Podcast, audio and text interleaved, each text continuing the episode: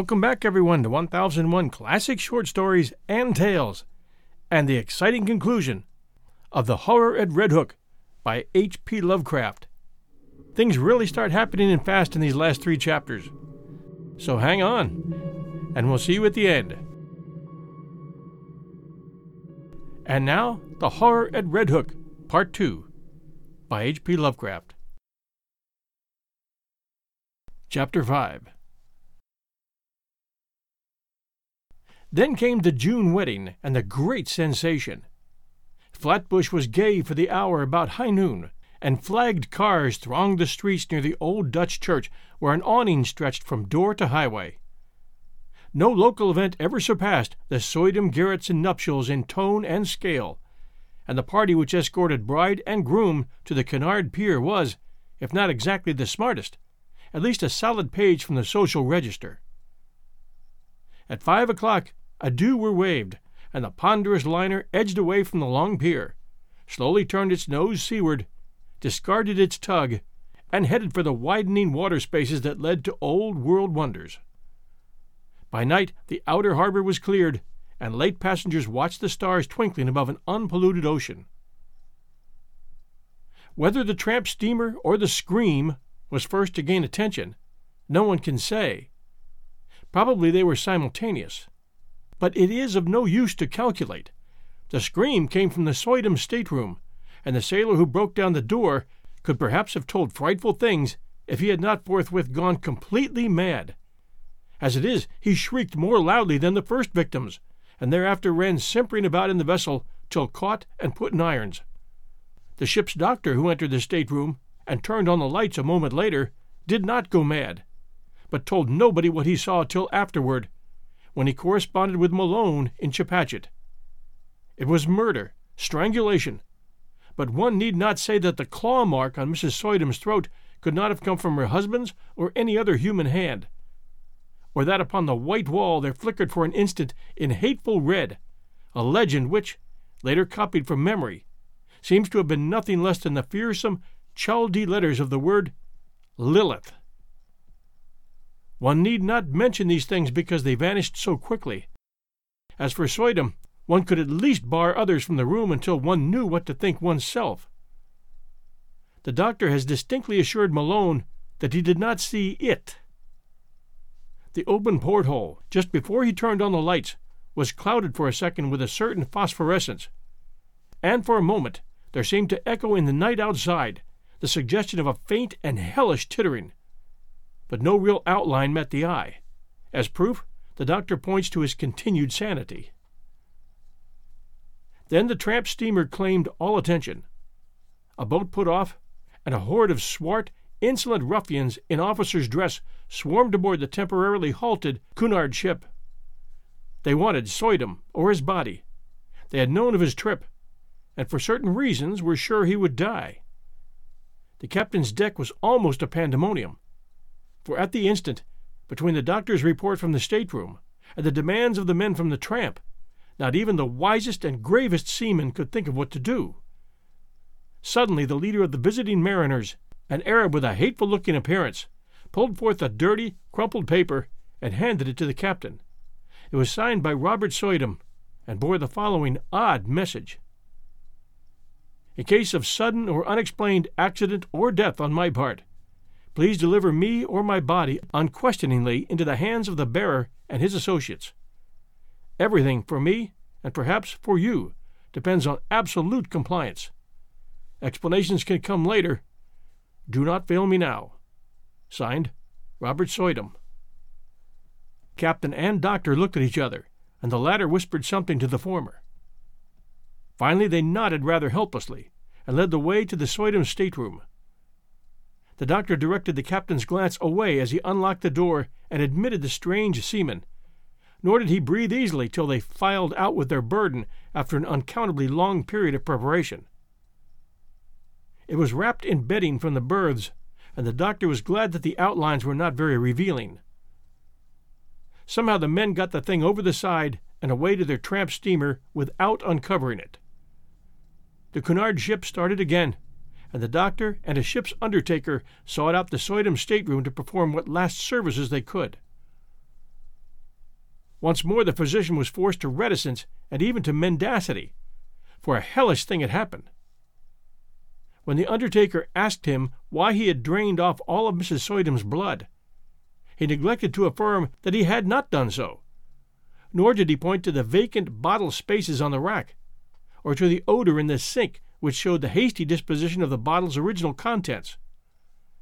The pockets of those men, if men they were, had bulged damnably when they left the ship. Two hours later, and the world knew by radio all that it ought to know of the horrible affair.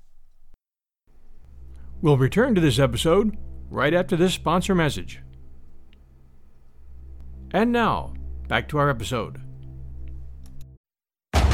In 10 days, Kingdom of the Planet of the Apes is coming to IMAX and theaters everywhere. What a wonderful day! This summer, one movie event will reign. It is our time. They stole my village. I know where they're taking your clan. Bend for your king. Never. Kingdom of the Planet of the Apes. Only in theaters May 10th. Tickets on sale now. Rated PG 13. Some material may be inappropriate for children under 13. Chapter 6 That same June evening, without having heard a word from the sea, Malone was desperately busy among the alleys of Red Hook. A sudden stir seemed to permeate the place, and as if apprised by grapevine telegraph of something singular, the denizens clustered expectantly around the dance hall church and the houses in Parker Place. Three children had just disappeared, blue eyed Norwegians from the streets toward Gowanus, and there were rumors of a mob forming among the sturdy Vikings of that section. Malone had for weeks been urging his colleagues to attempt a general cleanup, and at last, moved by conditions more obvious to their common sense than the conjectures of a Dublin dreamer, they had agreed upon a final stroke. The unrest and menace of this evening had been the deciding factor. And just about midnight, a raiding party recruited from three stations descended upon Parker Place and its environs. Doors were battered in, stragglers arrested, and candle-lighted rooms forced to disgorge unbelievable throngs of mixed foreigners in figured robes, mitres, and other inexplicable devices. Much was lost in the melee, for objects were thrown hastily down unexpected shafts, and betraying odors deadened by the sudden kindling of pungent incense. But spattered blood was everywhere, and Malone shuddered whenever he saw a brazier or altar from which the smoke was still rising. He wanted to be in several places at once, and decided on Suydam's basement flat only after a messenger had reported the complete emptiness of the dilapidated dance hall church. The flat, he thought, must hold some clue to a cult of which the occult scholar had so obviously become the center and leader. And it was with real expectancy that he ransacked the musty rooms, noted their vaguely charnel odor, and examined the curious books, instruments, gold ingots, and glass stoppered bottles scattered carelessly here and there. Once a lean, black and white cat edged between his feet and tripped him, overturning at the same time a beaker half full of a red liquid. The shock was severe, and to this day Malone is not certain of what he saw. But in dreams, he still pictures that cat as it scuttled away with certain monstrous alterations and peculiarities. Then came the locked cellar door, and the search for something to break it down. A heavy stool stood near, and its tough seat was more than enough for the antique panels. A crack formed and enlarged, and the whole door gave way. But from the other side, whence poured a howling tumult of ice cold wind with all the stenches of the bottomless pit, and whence reached a sucking force not of earth or heaven, which, coiling sentiently about the paralyzed detective, dragged him through the aperture and down unmeasured spaces filled with whispers and wails and gusts of mocking laughter. Of course, it was a dream. All the specialists have told him so, and he has nothing to prove to the contrary. Indeed, he would rather have it thus, for then the sight of old brick slums and dark foreign places would not eat so deeply into his soul. But at the time, it was all horribly real, and nothing can ever efface the memory of those nighted crypts, those titan arcades, and those half formed shapes of hell that strode gigantically in silence, holding half eaten things, whose still surviving portions screamed for mercy or laughed out of madness. Odors of incense and corruption joined in sickening concert, and the black air was alive with the cloudy, semi visible bulk of shapeless elemental things with eyes. Somewhere, dark, sticky water was lapping at onyx piers, and once the shivery tinkle of raucous little bells pealed out to greet the insane titter of a naked phosphorescent thing which swam into sight, scrambled ashore, and climbed up to squat leeringly on a carved golden pedestal in the background. Avenues of limitless night seemed to radiate in every direction, till one might fancy that there lay the root of a contagion destined to sicken and swallow cities, and engulf nations in the fetter of hybrid pestilence. Here, cosmic sin had entered, and festered by unhallowed rites had commenced the grinning march of death that was to rot us all to fungus abnormalities too hideous for the grave's holding. Satan here held his Babylonish court, and in the blood of stainless childhood the leprous limbs of phosphorescent Lilith were laved. Incubi and succubi howled praise to Hecate, and headless moon calves bleated to the Magna Mater. Goats leaped to the sound of thin, accursed flutes, and Egyptians chased endlessly after misshapen fawns over rocks twisted like swollen toads.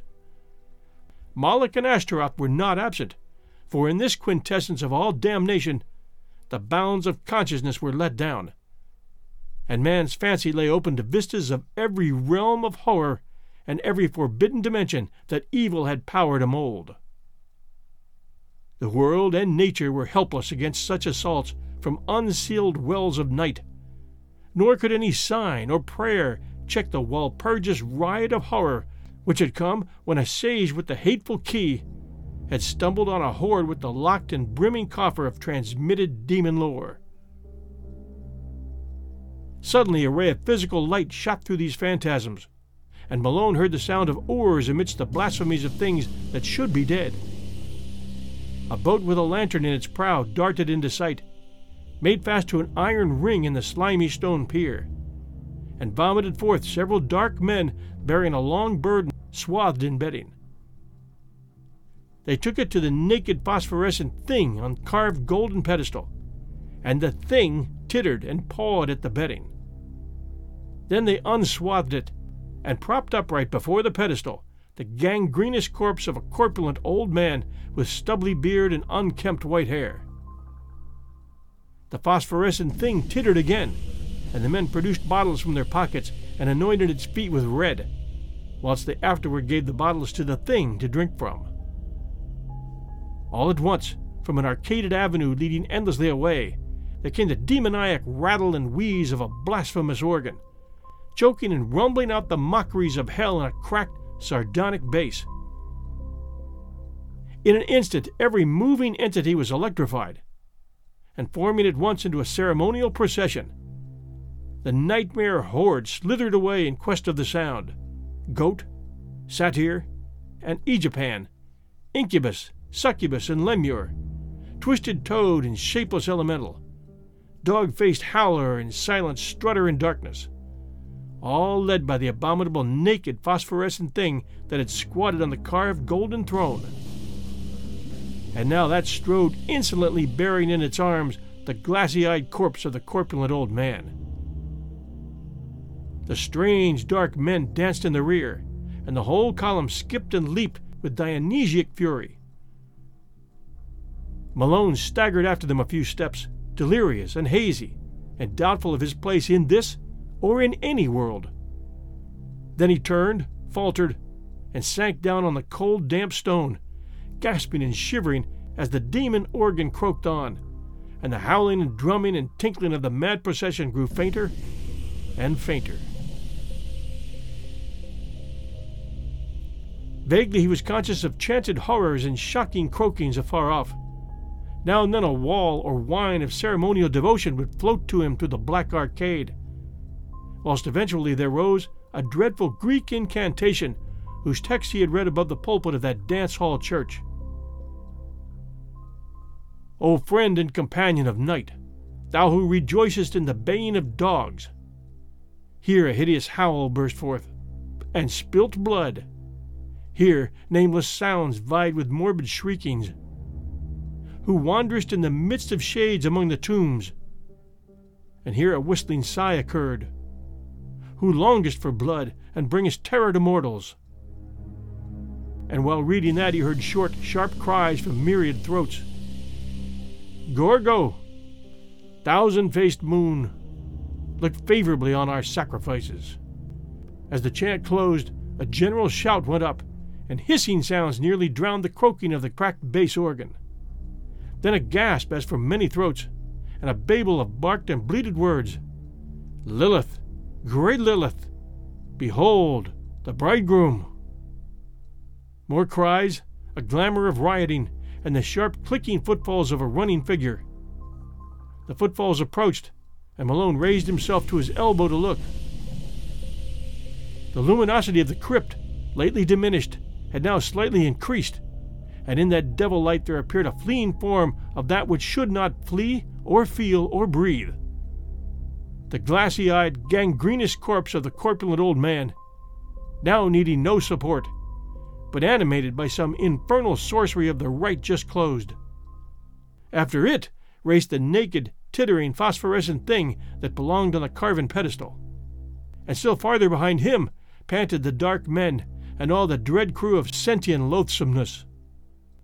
The corpse was gaining on its pursuers and seemed bent on a definite object, straining with every rotting muscle toward the carved golden pedestal, whose necromantic importance was evidently so great.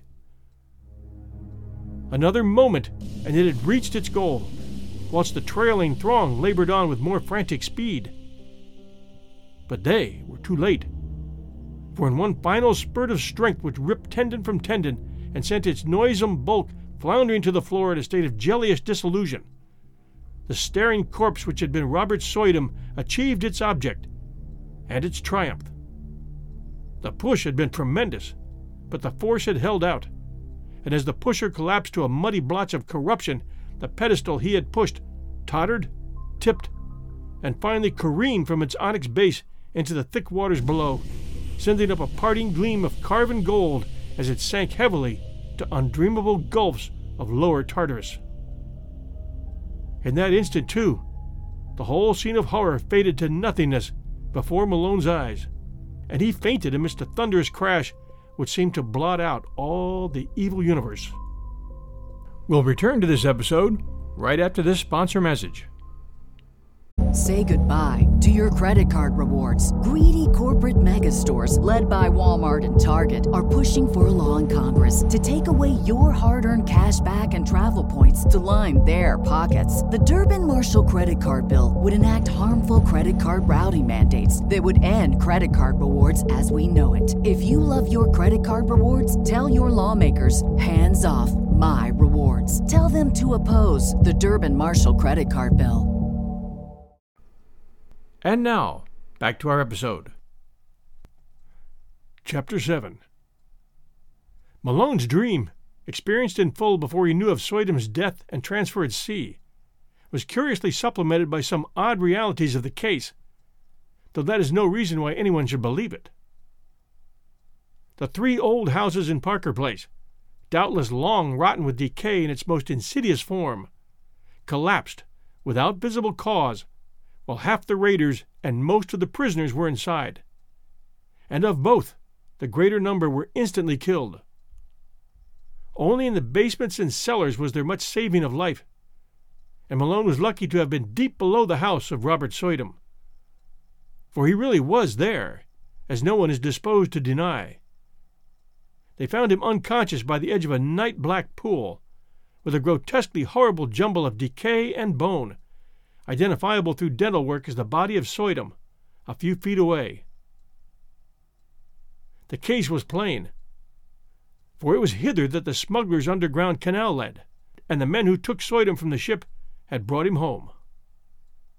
They themselves were never found, or at least never identified, and the ship's doctor is not yet satisfied with the simple certitudes of the police. Soydham was evidently a leader in extensive man smuggling operations, for the canal to his house was but one of several subterranean channels and tunnels in the neighborhood.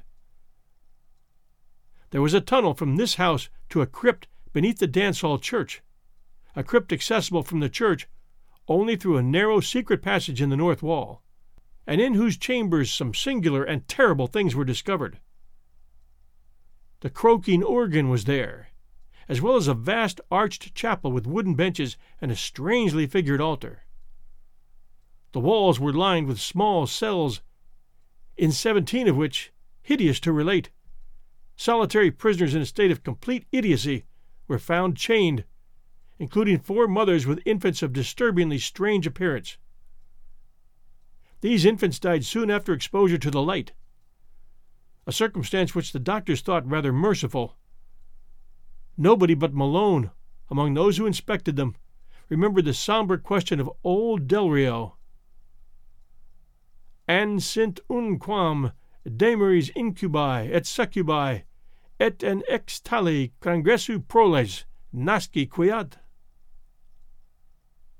Before the canals were filled up, they were thoroughly dredged, and yielded forth a sensational array of sawed and spilt bones of all sizes.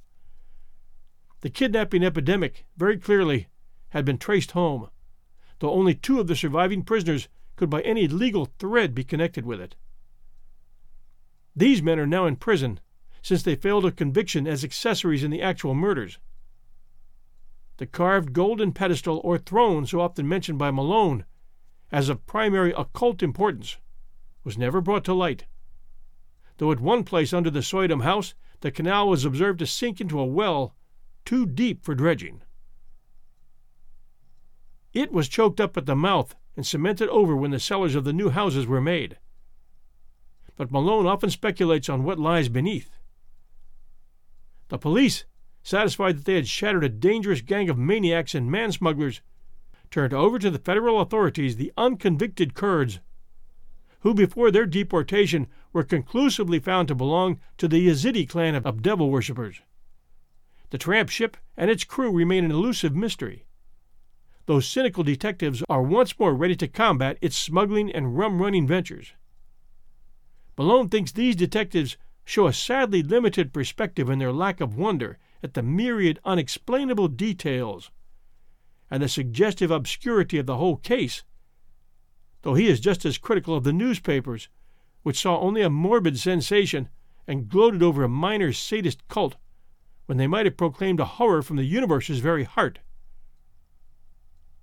But he is content to rest silent in Chepachet, calming his nervous system and praying that time may gradually transfer his terrible experience from the realm of present reality to that of picturesque and semi mythical remoteness. Robert Suydam sleeps beside his bride in Greenwood Cemetery. No funeral was held over the strangely released bones, and relatives are grateful for the swift oblivion which overtook the case as a whole. The scholar's connection with the Red Hook horrors, indeed, was never emblazoned by legal proof, since his death forestalled the inquiry he would otherwise have faced. His own end is not much mentioned, and the Suydams hope that posterity may recall him only as a gentle recluse who dabbled in harmless magic and folklore. As for Red Hook, it is always the same. Suydam came and went. A terror gathered and faded. But the evil spirit of darkness and squalor broods on amongst the mongrels in the old brick houses, and prowling bands still parade on unknown errands past windows where lights and twisted faces unaccountably appear and disappear. Age old horror is a hydra with a thousand heads, and the cults of darkness are rooted in blasphemies deeper than the well of Democritus. The soul of the beast is omnipresent and triumphant, and Red Hook's legions of blear eyed, pock-marked youths still chant and curse and howl as they file from abyss to abyss. None knows whence or whither, pushed on by blind jaws of biology which they may never understand. As of old, more people enter Red Hook than leave it on the landward side, and there are already rumors of new canals running underground to certain centers of traffic in liquor and less mentionable things. The dance hall church is now mostly a dance hall, and queer faces have appeared at night in the windows. Lately, a policeman expressed the belief that the filled up crypt has been dug out again, and for no simply explainable purpose. Who are we to combat poisons older than history and mankind? Apes danced in Asia to those horrors, and the cancer lurks secure and spreading where furtiveness hides its rows of decaying brick. Malone does not shudder without cause for only the other day an officer overheard a swarthy, squinting hag teaching a small child some whispered patois in the shadow of an areaway. He listened, and thought it very strange when he heard her repeat, over and over again, O friend and companion of night, thou who rejoicest in the baying of dogs and spilt blood, who wanderest in the midst of shades among the tombs, who longest for blood and bringest terror to mortals. Gorgo, Mormo, thousand faced moon, look favorably on our sacrifices.